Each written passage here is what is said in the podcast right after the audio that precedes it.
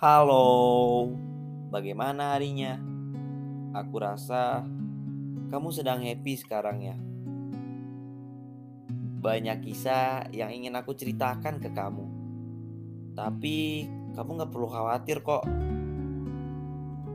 tentang bagaimana aku saat ini.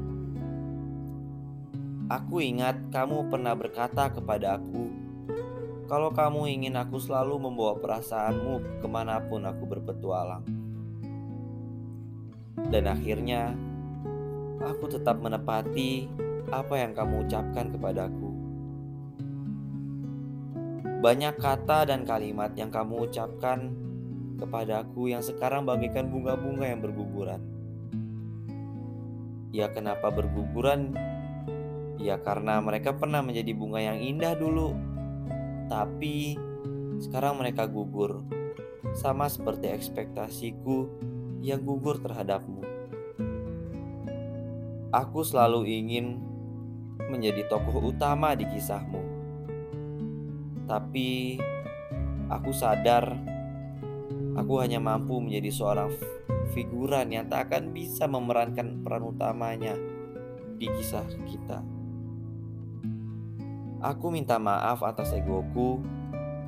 Menurutku, ini jalan yang terbaik untuk melupakan. I'm so sorry tentang cerita kita yang aku buat dengan bad ending. Karena aku sudah terlanjur bad mood ketika sosok masa lalu itu selalu muncul di belakangmu. Aku gak bisa berkata-kata bila dia mengambil separuh dari jiwamu. Yang sebenarnya jiwa itu harus menjadi bagian dari diri kita. It's okay and it's my fault. Karena nggak mungkin semua ini berjalan dengan kemauan kita kan.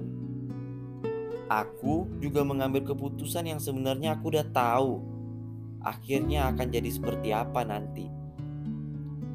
Aku cukup senang dengan sosok baru di hidupmu sekarang ini. Dan setelah aku tahu, sosok itu adalah masa lalumu yang sedari dulu ingin kamu dapatkan dan ingin kamu gapai. Melihatmu bahagia sudah menjadi obat dari rasa sakit ini.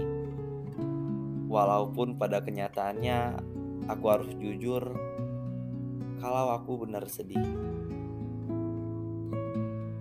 Aku juga senang kamu bisa benar-benar pure dalam mencintai seseorang. Terkadang aku selalu membayangkan sosok dirimu ketika aku benar-benar lelah dengan kehidupan ini.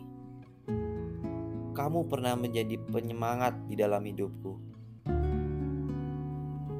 Aku tak peduli kalau ada atau tidak di dalam hatimu.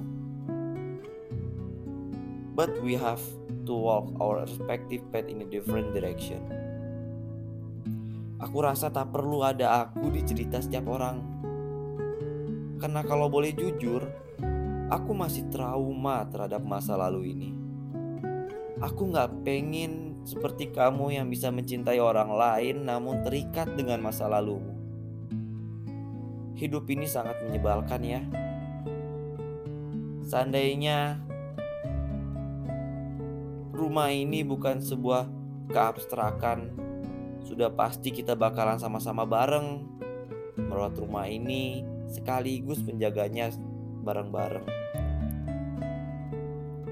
Ada yang harus kamu ketahui bahwa istilah benci dan cinta itu beda tipis.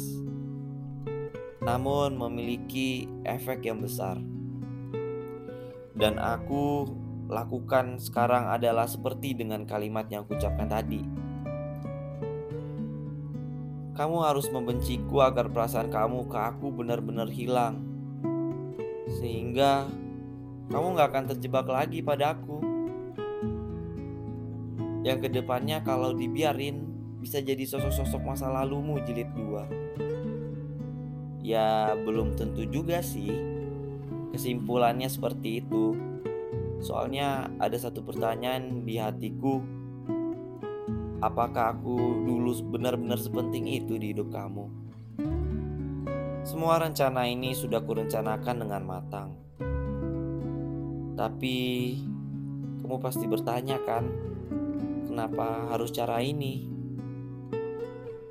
Namun aku punya sebab. Kita hidup selalu mengambil resiko. Dalam kasus dan keputusan ini, aku memilih menjadi seperti ini. Lebih baik aku yang merasakan sakitnya daripada kamu. Aku juga ingin minta maaf karena telah sepihak. Maaf karena tak aku beri alasannya ke kamu kenapa aku melakukan hal ini. Karena aku suka bekerja di dalam diam. Dan di setiap diamku selalu ada kamu. Namun sekarang perlahan-lahan aku harus menghilangkannya. Dan buat kamu tetap semangat dan terus semangat. See you.